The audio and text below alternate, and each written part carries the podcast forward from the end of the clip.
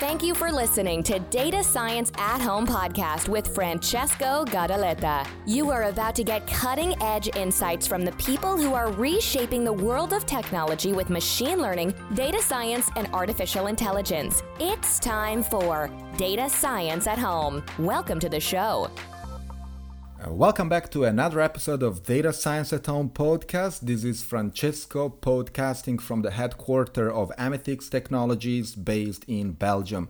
Today I'm not alone. In fact, I'm very excited to introduce you to Jon Krohn, who's the author of a very interesting book um, that goes under the title of Deep Learning Illustrated. Hi Jon, how are you doing? Hi there, Francesco. It's uh, wonderful to be on your podcast with you, and I'm doing very well today. Thank you. That's nice. So we have a lot to talk today because, in fact, uh, I would like to start from a bit your background and uh, your introduction so that the listeners of Data Science at Home podcast can get to know you. Sure. Sounds great.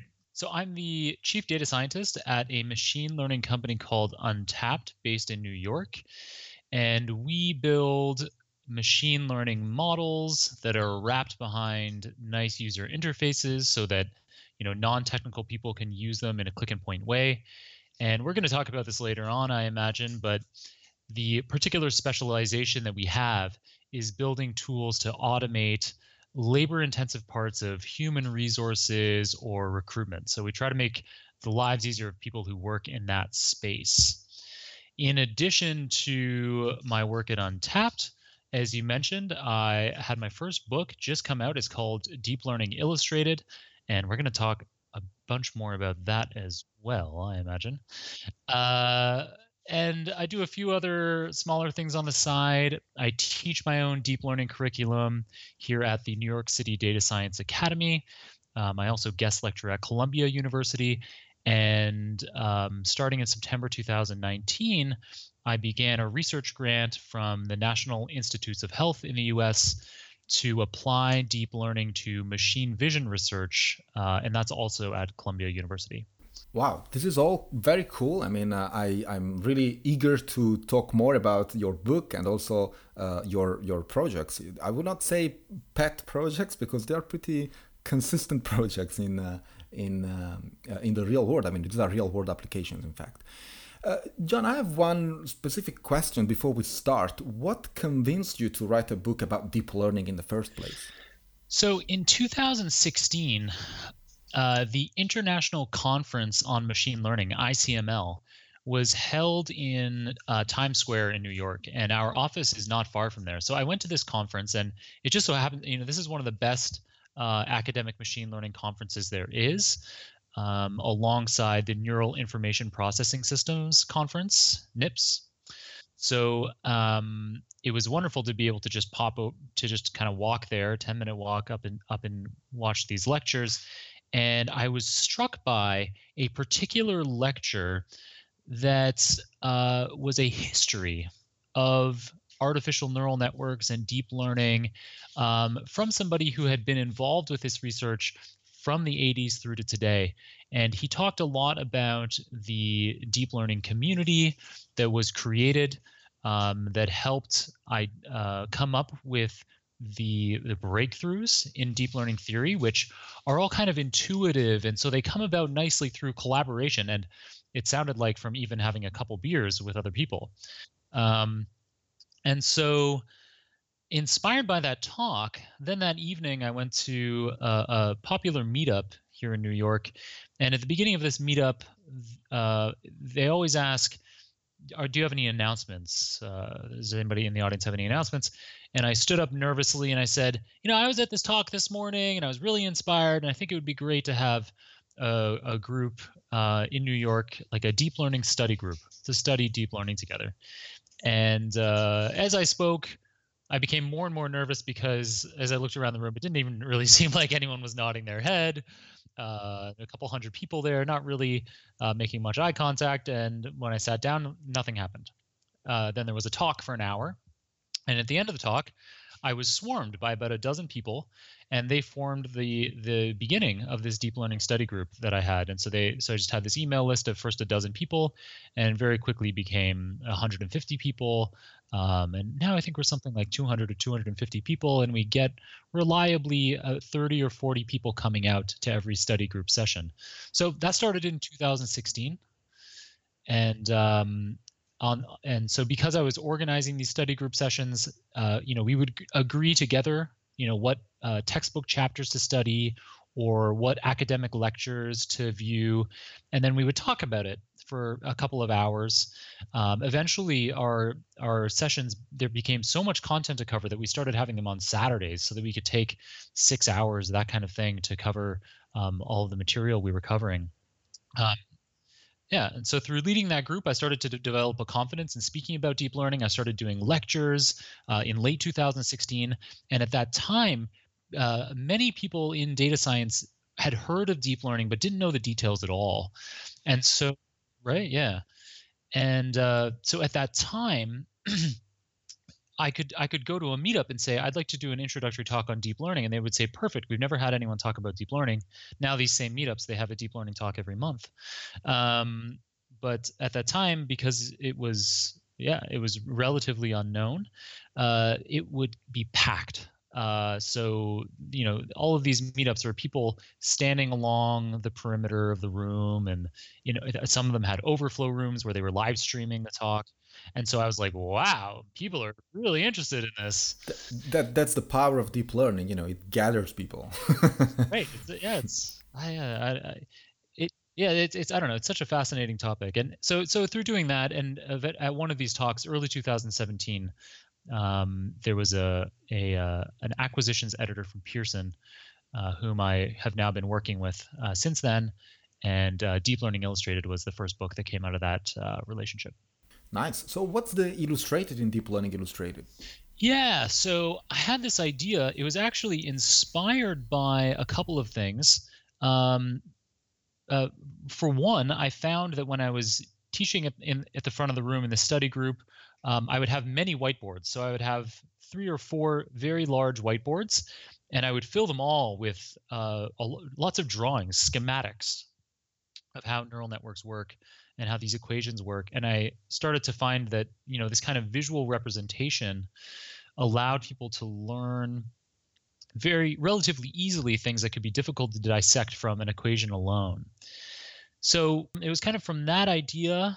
And then I was speaking to friends at brunch about, oh, you know, this book, you know, I have, I'm going to write this deep learning book. And then it occurred to me that things just kind of came together. And I said, oh, well, actually, Uh, you, Aglaé Bassens, you're a fine artist, you know, and I have this idea that, you know, using visualizations to convey th this information could be very interesting. And um, she said, absolutely, I'd be really interested in that. Um, so that's, so Aglaé's been a friend of mine for some time. She's, uh, at that time, she was the girlfriend. She's now the wife of one of my best friends. Um, and, uh, and yeah, so it was just kind of organically this idea that she really latched onto, and she, it was absolutely wonderful working with her. I was in New York when we were writing the book, and she was living in Paris, but uh, she was so uh, intelligent and thoughtful about the things I was saying over the phone that she could very often first attempt create uh, a beautiful and often fun or whimsical illustration of what I was describing over the phone. Hmm. Well, that's in fact a nice combination, especially for the beginner. You know, it's it, it everything becomes so easy to to digest. You know, very complex equations and, and concepts behind deep learning that can be in fact, you know, digested just by looking at some graphs and some very, very well drawn pictures. That's cool. Yeah, thank you, Francesco. Yeah, that was the idea. So, Jon, the deep learning is changing, in fact, the way many problems get solved in several domains. This is no longer news. Now, I'd love to know a bit, you know, your personal opinion about what's going on in the world of research. And in particular, what do you think deep learning is bringing to the table that other approaches and methods don't, in fact? Mm-hmm.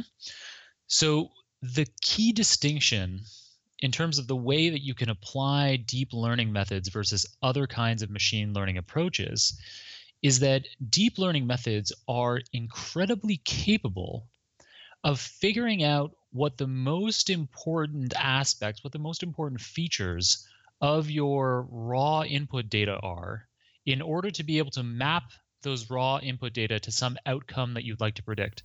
So with any with uh, most kinds of machine learning models that you build, um, what we call supervised learning problems, you have some some input that goes into your model, and then you use those inputs to try to predict some output uh, accurately. So this could be, you know, feeding in the pixels of an image as inputs, and then as an output, correctly classifying what kind of image this is. And you say, okay, well, you know, the algorithm says, oh, there's a ninety-nine percent chance this is a dog based on the pixels that you passed into into the, right. this algorithm. So deep learning models are extraordinarily good at being able to figure out, okay, I need to build, I need to be able to distinguish cats from dogs. Um, so Uh, so it figures out what are the low-level features amongst the pixels um, that represent cats versus dogs, and it also figures out how to combine these low-level features into more complex, more abstract shape, um, you know, visual representations. And so, what a deep learning network is, it's uh, it's composed of artificial neurons, which are really simple algorithms that are designed to loosely mimic the way the biological brain cells work. And if you, you can arrange them together into what we call an artificial neural network. And this is designed to be similar to the way that um, biological neurons in your brain are connected to each other. And so if you stack many layers of these artificial neurons together, then, you know, going along with that machine vision example that I just gave, then you can have a first layer of artificial neurons that looks for very simple aspects of the input pixels, like straight lines. And then a second layer of artificial neurons can recombine those straight lines into curves and corners. The third layer can recombine those curves and corners into even more complex, more abstract shapes until uh, several, through several layers of these artificial neurons, you can then have it be, be having a visual representation of what a dog is versus a cat, and it can output very accurately whether it's looking at a dog or a cat. So that ability to have these layers of artificial neurons and automatically extract from your inputs the most relevant parts of those inputs for solving the problem that you're trying to solve, that's what makes deep learning so powerful. Yes, indeed. And this approach, in fact, is working pretty well for computer vision, but also for numerical analysis. Uh, you know, so not only Uh, not only images, or like uh, you know, distinguishing cats and dogs, as you uh, mentioned already in your example. Now, uh, of course, this is taking place all over the domains, in fact. From biological vision to natural language processing, there are many language models that are that are based on, on deep learning. For example, the one of the most recent ones, uh, the G P T two, uh, the, uh, which was not released by OpenAI, but by another guy who replicated it entirely, uh, to machine art, uh, to video games, especially those ones, uh, the ones published and, and proposed by OpenAI. Now, it seems that deep learning is the way to go for anything, right? So what are the limitations you personally see in this technology? Yeah, so while deep learning can give state-of-the-art results in these kinds of applications that you're destri- describing, and so it makes the headlines, you know, across, yeah, machine vision, natural language processing, game playing capabilities, deep learning is, is constantly making a splash. But the catch is that many of these model architectures are very computationally intensive. And so if you're building a, a production system, so let's say at Untapt, we build uh, lots of web applications that uh, work over the internet. And so um, these kinds of deep learning models, uh, the ones that we deploy, uh, it wouldn't be possible to have them run efficiently in the uh, client's browser. Um, so, you know, many models, you could just have it be downloaded and and run within, say, the JavaScript uh, on the, in the client's browser. So with deep learning models, you usually, though not always, um, you, you for any of these kind of very high accuracy, high performance results, you need to be running on on a remote server. So even if you, uh, for example, uh, Siri, uh, the uh, you know the voice assistant on uh, Apple products. Um, Uh, that that voice assistant can't work without a connection to the internet because uh, it needs to be it, it needs to be able to send off the waveforms that you speak into the phone uh, into Apple servers so that, you know, big deep learning algorithms can can process th- uh, those wave those sound waveforms efficiently. Um, so for many kinds of applications, it might be overkill to be using a deep learning algorithm. You might be able to solve the problem, maybe not exactly as well, but let's say you're getting uh, ninety-nine percent accuracy with a deep learning algorithm, but you could be getting ninety-seven percent accuracy with a random forest or a regression model. Um, those those other machine learning models might run thousands of times more quickly and require a much less expensive compute. So, you know, in those kinds of situations, you might be better off, uh, you know, if if having state-of-the-art results isn't critical to the application, but efficiency is more important, then today, um, you know, another machine learning model might be a better choice. Jon, let me go a second back to the book. Uh, in Essential Theory, which is part two of your book, which I started reading before this interview, of course, uh, you explain the basics of neural networks and how to code them. Now, is there any particular framework or language that you use, and, and why? Yes. So we, uh, we use Python uh, as the language of choice in the textbook. There are some other data science textbooks that use other languages, but they are they're rare and they're increasingly rare. Python is by far the most po- um, popular language for uh, data science applications today, um, and uh, you know, a lot of back-end uh, algorithms in general. And so Python, it was an easy choice to say we'll use Python mm-hmm. for the book.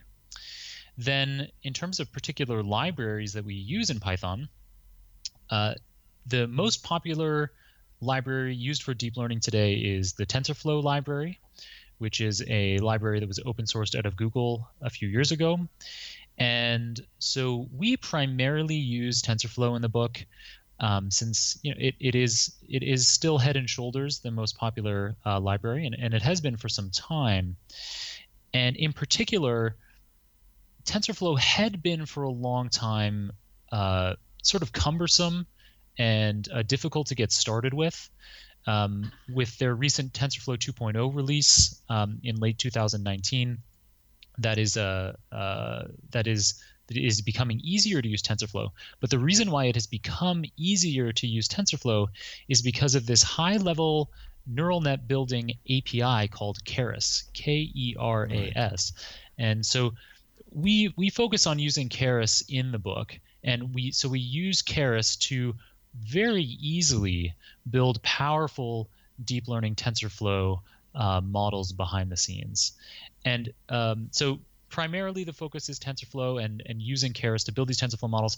But on top of that, we also do provide an introduction to another library called PyTorch, which uh, was developed at Facebook. And this PyTorch library is increasingly popular. In fact, in, in two thousand nineteen, it has begun to eat somewhat into the popularity of TensorFlow. And the reason there's many reasons for this. Um, so PyTorch was uh, designed to be used in Python uh, natively, and so it feels very Pythonic. It uh, so as you use it, it feels uh, you know if you're used to coding in Python, it feels kind of the way you think it should. Whereas TensorFlow was ported over from um, C plus plus, and so it doesn't feel quite as intuitive. Um, and uh, yeah, there are other reasons as well that we discuss in the book, but essentially it's because PyTorch is becoming more popular, we wanted to make sure that um, readers had exposure to PyTorch as well. And um, increasingly, I, I use some PyTorch when I teach uh, uh, deep learning introductory classes. So I still focus primarily on TensorFlow and Keras, but I do teach some PyTorch as well. Uh, because if you learn those three uh, libraries, TensorFlow with Keras and um, PyTorch, then ninety-nine percent of production deep learning systems, you'll be able to go in and understand what's going on and make changes to that. So, you know, you have all your bases covered. It also is interesting educationally by seeing Uh, the differences between the way that you use PyTorch versus TensorFlow. You get to have a better understanding of the way that deep learning works. What's your favorite one? Tough question between Keras and PyTorch. Uh, yeah, that is a tough one. And they also, they become more like each other all the time. So today, if you are, uh, if your if your key interest is going to be deploying models into production systems, then TensorFlow is probably your best bet, because TensorFlow has lots of uh, modules for deployment. So it has the TensorFlow serving library for deploying your models across um, lots of servers, or for training models on lots of servers. There's the TensorFlow.js library so that you can deploy smaller models uh, into the person's browser. Uh, TensorFlow Lite for embedded applications, TensorFlow dot i o and TensorFlow dot data for your pre-processing um, needs, so that you can have all of your pre-processing happen right in that TensorFlow graph. And so it's easily portable across devices. So you might train on your laptop or a server, and then you can deploy it to many servers or browsers. So it's very it's very easy and portable um, and useful across uh, so many different kinds of applications, whether you're talking very high power or very low power. Um, so that's kind of that's that's the main advantage of TensorFlow. But uh, the PyTorch people are aware of that TensorFlow advantage, and so, you know, every few months with a new release of PyTorch, they are better at having PyTorch uh, yeah. algorithms ready for production. The flip side is that if you're mainly interested in building your um, uh, neural network, say in a Jupyter notebook interactively, um, then PyTorch yeah. might be more fun to use. Um, yeah, and then same thing, TensorFlow. It is, uh, the big thing, this TensorFlow two point oh release in late two thousand nineteen, a huge uh, impetus behind that release was to make it um, more fun and easy to use, hmm. like PyTorch is. Well, personal choice, I prototype in Keras in like ten lines of code. I get my amazing neural network, I see if it works on my data, and then if I really want to squeeze the C P U on top of that, I just move it to PyTorch. That's a personal Uh, touch on how I do things. Yeah, that sounds great. And you can also, um, something that uh, is useful is there's an open standard, O N N X. Um, oh yeah, O N N X. Yeah, and so you can um, you can build a neural network in PyTorch and then deploy it into TensorFlow serving by exactly. passing it through O N N X. So yeah. lots of ways that these libraries can work together. I think yeah. it's it's great to learn how to use them both, and you know, you're familiar with both. Um, I'm, you know, I'm, you can probably attest to the fact that once you know one of them well, learning the other is fairly straightforward, right? That's true. Like with any other language, after all. Yeah. Jon, what's uh, what do you think are the most influential variables that you found, at least to the best of your knowledge or experience, uh, you found to influence quality of training, of course, also generalization and convergence of these machine learning models? Yeah, so I think probably the most important design de- decision is getting your layer type right. So there are different kinds of neural networks. Some of the most popular ones are convolutional neural networks, recurrent networks. Um, you can have just uh, networks that are called uh, dense networks, which are just, they're a relatively simple architecture, but can be useful in some use cases. So you have your choice of, you know, what kinds of layers of artificial neurons do you want to have in your network? And this is probably the most important design decision to uh, get a high-performing Uh, and efficient neural network for the task that you're solving. So uh, if you're solving a machine vision problem, then probably choosing a convolutional network. If you're solving some kind of problem that unfolds over time, like a natural language problem or a time series prediction, then you might want to be using a recurrent network.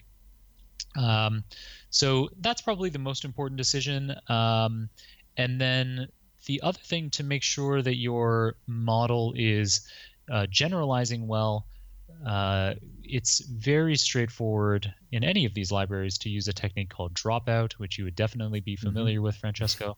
Yes. And yeah, this dropout technique is a really simple uh, way where you just, you're randomly removing some artificial neurons from the network as it trains.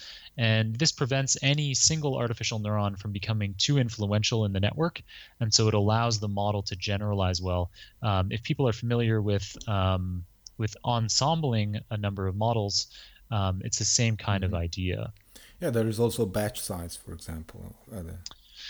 Oh, I mean, Francesco, there are so many. I mean, I could learning grade talk for hours about all the possible. Optimizer. I, I thought, yeah, exactly. So what optimizer do you choose? Uh, what learning rate do you have on your optimizer? Mm-hmm. Um, you probably want to be using an optimizer that has an adaptive learning rate. So Um, a very popular one is uh, NADAM, which is mm-hmm. um, Nesterov Adaptive Moment an optimizer. That would probably be my go-to optimizer recommendation. And then there's all kinds of things around how many uh, layers of neurons do you have in your network? How many neurons do you have per layer? There are so many different hyperparameters that you can play around with. Then there's no way that we could go into detail on yeah. all of these um, configurations on, in this podcast. But I mean, in large part, that's the that's the whole function of this book. Deep Learning Illustrated is meant to be, you know, my rules of thumb across all of these different possible hyperparameters, um, uh, you know, providing you guidance on how you you make a decision. Absolutely. Now, Jon, let's talk about something that you might be familiar with, which is bias. mm-hmm. So, bias and uh, training in machine learning.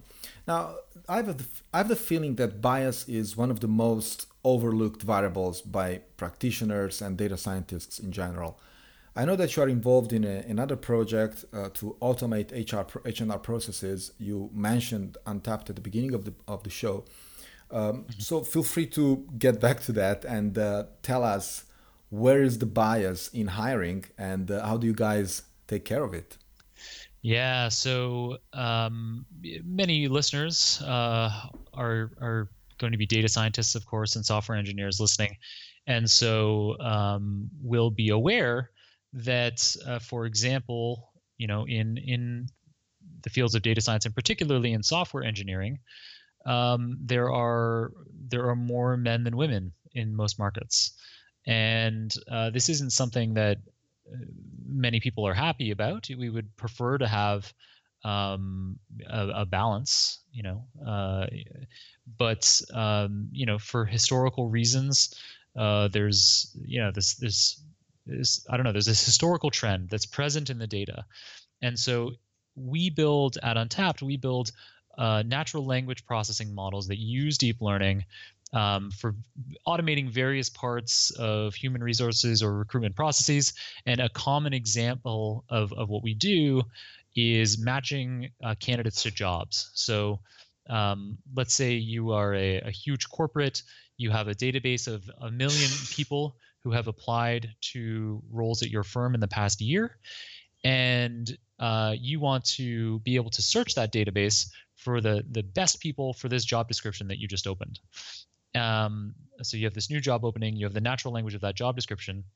With the models that we build in Untapt, you can throw that job description as a search query um, across your database of million candidates, and then you get back instantly um, ranked from top to bottom, the first, the second, the third, all the way down to the millionth. Um, and that and, and each one comes with a score out of one hundred. Um, you know, representing the probability that any given person would be invited to interview for a role. So when we're building a system like that, if we were to just blindly train on historical data, you might uh, end up baking biases into your algorithm. So if we were, if you were then using this to find a software engineer, um, a, uh, an algorithm could say, okay, well, you know, ninety percent of the time, software engineers are men. So it kind of, it looks in the resumes for things that are uh, characteristic of, of male applicants. And so one of, so there's obvious things you can do, like, you know, making sure that there's no demographic information that goes into the model. So that's kind of, that's on the easy end of problems. So anything related to gender or race or age, you strip that information out of Um, the, the resumes before they go into the model. Um, but there's a trickier problem, which is that uh, and there are there are companies that exist because this um, because of this fact. So there's a company called TextIO, T E X T I O, and this company specializes in you can you can put a resume or a job description into their tool, and it tells you, okay, this language Um, is is biased towards uh, men. Like this kind of language will appeal to men more than women, and so we suggest that you change the language in the job description so that it sounds more like this. Um, and so uh, men and women can write differently. They can write job descriptions differently, and they can write their resumes differently. And so we, uh, our company has been around for five years, and over the entirety of the, that five years, a huge amount of our research and development time goes into making sure that despite um, potential differences between um, the way that men and women might write resumes, um, as well as uh, potential differences in um, hiring rates uh, based on uh, gender or age or race um, in a given sector. Uh, we've we've been very careful to ensure that these uh, models uh, go into production without uh, any of these unwanted biases. Jon, what's the accuracy like? Do you have? Are you penalizing the accuracy somehow when you strip away some of these features or variables that are specific to one gender and not the other? To my knowledge, no. That's actually that's an interesting question because to some extent, you know, we've never trained a model where we left demographic information in, for example. Um, So in some ways, it's difficult for me to, to answer that question. My instinct is no, not in any way I would be worried about it. So, you know, if we're losing a, a tiny portion of accuracy, but that means that a woman is uh, is being considered on equal terms to a man, then I'm not even worried about that small decrease in accuracy. But I, I don't think, I can't think of a reason why there would be a decrease in accuracy, but I haven't actually, I haven't tested that. And for a lot of reasons, it would be difficult to kind of compare, uh, you know, apples to apples there. Jon, in the book, you also dedicate a chapter to reinforcement learning, which is one of my favorite topics. Uh, well, in fact, also deep reinforcement learning is a very interesting one. Uh, for the record, deep reinforcement learning oh, yeah. is whenever you use a deep learning network for uh, action estimation or, or state estimation. Uh, so we have seen reinforcement learning working pretty well on, I must say, quite narrow domains or problems, like, you know, the super famous Atari games and the OpenAI Gym, but very little in real world applications.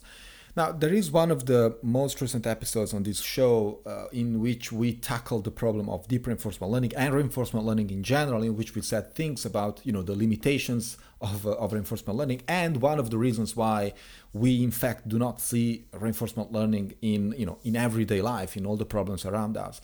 So I would like to know, what's your opinion on that? Is there some kind of limitation uh, in this paradigm of computation and modeling? Yeah, so part of the Part of the reason why you see reinforcement learning algorithms so much more often uh, in silico, in you know some kind of uh, artificial environment, some kind of simulated environment, as opposed to in the real world, is that it's very expensive in most cases to generate reinforcement learning algorithm training data in a real world environment. So um, reinforcement learning problems, as you mentioned, it involves predicting state or action. So this involves having um, a, an algorithm that we can call an agent. We can say this, we have this agent exploring its environment. And as that agent explores the environment, it has an impact on the environment. So if you're thinking about, say, a self-driving car, um, as that car presses the gas or turns the steering wheel, then that changes the world around the car. And and so other kinds of machine learning models, like supervised learning problems, unsupervised learning problems, those don't impact the, the data. But in reinforcement learning problems, every decision that the reinforcement learning algorithm makes changes the data. Hmm. And so if if we build a system, you mentioned uh, OpenAI Gym. So if we if we use a system like OpenAI Gym, which is an open source uh, library for simulating reinforcement learning data, or if we have our algorithm playing Atari video games, as you mentioned, um, this allows us to generate a large amount of training data relatively inexpensively. You just have the servers running. But if you want to build a reinforcement learning algorithm in the real world with, say, a self-driving car, like the example I gave, or some kind of robot, then you're going to need to wait for all of these real world data to be collected, which is going to be incredibly time consuming. And there are, of course, companies, you know, self-driving car companies, this is a huge part of what they do. But even then, they they use simulated data to help uh, their algorithms learn. So they use, um, some companies use Grand Theft Auto, the video game, um, to help train their self-driving cars because, um, you, so even if you have, in a simulated environment, you can create lots of examples of uh, rare events or, or very bad events. But if you're a self-driving car company and you're trying to just use data collected off of real-world self-driving cars, how many crashes can you simulate, or, you know, situations where you're approaching a crash or, you know, hitting a pedestrian? There's so many kinds of situations that are difficult to get in the real world or or very expensive to obtain in the real world. And so I think this is one of the reasons why we see reinforcement learning more frequently applied to video games or board games where we can simulate data. Um, I, I think it it isn't so much the case that reinforcement learning algorithms aren't applicable to real world problems. It's just that it's much, much, much, much cheaper, many, many orders of magnitude cheaper to build a reinforcement learning algorithm that works in a simulated environment than a real world one. I cannot agree more. Now, of course, deep reinforcement learning is probably, at least, you know, from a uh, journalistic perspective, so to speak, it's the closest thing we have, you know, from a, how people perceive this, this technology, is the closest thing we have to what people call artificial general intelligence or superhuman intelligence. Do you think, or do you believe, we will ever build an A G I agent? Yeah, so you're absolutely right. So if you think about um, an algorithm that can correctly classify something as being a cat or a dog, um, this is, uh, you know, you don't, eh, you know, does that really, that doesn't feel like some science fiction A I of the future. Um, but having a robot that can walk around and make you tea and then drive you to work and beat you at chess and manage your stock portfolio, this kind of um, robot or machine, this seems more like uh, the A I of the future that we see in movies. And and so this is an artificial general intelligence, um, which is, yeah, so it's it's a single algorithm that has all of the um, intellectual capabilities Uh, and flexibilities of a, a given human. And so today all we have is artificial narrow intelligence, as you, so you mentioned A N I, A G I, S I. So artificial narrow intelligence, this is what we have today in so many different domains. So in terms of, uh, so as of last week, um, uh, for the first time, the majority of trades in equity markets are executed by machines as opposed to humans. Um, And of course, you know, being able to dictate into Siri on your phone and have the Siri application create notes. This is another example of a narrow application, artificial narrow intelligence. And there are even, actually returning briefly to the to the DeepRL example, um, Google DeepMind, uh, you know, these people who had the AlphaGo algorithm, Uh, which is pretty famous, and it's also a really good movie that you can watch on Netflix um, with one hundred percent Rotten Tomatoes. It's a documentary about uh, this AlphaGo algorithm that uh, plays the, the the popular Asian board game Go. And so it's the stated mission of Google DeepMind to develop artificial general intelligence, and the way that they're doing that is by building uh, deep reinforcement learning models that are gradually more and more generalized. So Um, you know, they started with a deep reinforcement learning algorithm that could play uh, just a few Atari video games, and then they and then they expanded on their architecture so that that that one model could play many Atari games very well. Um, and same thing, they started with the AlphaGo algorithm that was very, very good at uh, AlphaGo, but then they later devised a deep reinforcement learning model called Alpha Zero, which was not only way better at Go than AlphaGo was, but it is also better at chess and uh, a game called shogi, which is like Japanese chess. Uh, it is better than any existing um, uh, computer algorithm at at chess and shogi as well. So, you know, so so they're gradually generalizing from one from a narrow algorithm to an algorithm that generalizes to more and more applications. Um, so the idea is, Can we can we keep expanding from that? Can we go from an algorithm that can play Go to an algorithm that can play Go, chess, and shogi, to an algorithm that can play Go, chess, shogi, and drive you to work and balance your stock portfolio? Well, there's so many hurdles between now and then, um, and so yeah, so we don't really know. There's no way to know for sure whether it is possible to build an A G I. There are some of the major hurdles today. So we say, okay, deep reinforcement learning seems like the best approach. Some problems with modern deep learning or deep reinforcement learning are that there's no sense of the difference between um, uh, cause uh, versus correlation. So um, all of these models are, they learn how to map some input to some output, but they are completely clueless about causal direction. So they they know that X is related to Y, but they have no way of of saying that X causes Y or Y causes X. Whereas a person is quite, you know, it's even a small child is quite good at figuring out cause and effect. Uh, many times they don't even have a knowledge of what X and Y are. Right. Absolutely. I mean, that's yeah, they're they're completely clueless. They have they have they have no access to any kind of um, knowledge as we think about it. You know, these algorithms, they don't have they they don't, they're not plugged into Wikipedia and able to say to to to improve their inferences based on, you know, factual knowledge in any way. Uh, and one of the reasons why that is so difficult is that um, deep learning algorithms or deep reinforcement learning algorithms, we train them with a technique called backpropagation, and you can't backpropagate over a factual database. Um, so there are approaches uh, like neural Turing machines that are evolving that use backpropagation, but then uh, have ways of accessing factual information. But these work very slowly and, and are very, very, very narrow in in scope today. But so, despite these kinds of limitations, so you know, cause and effect.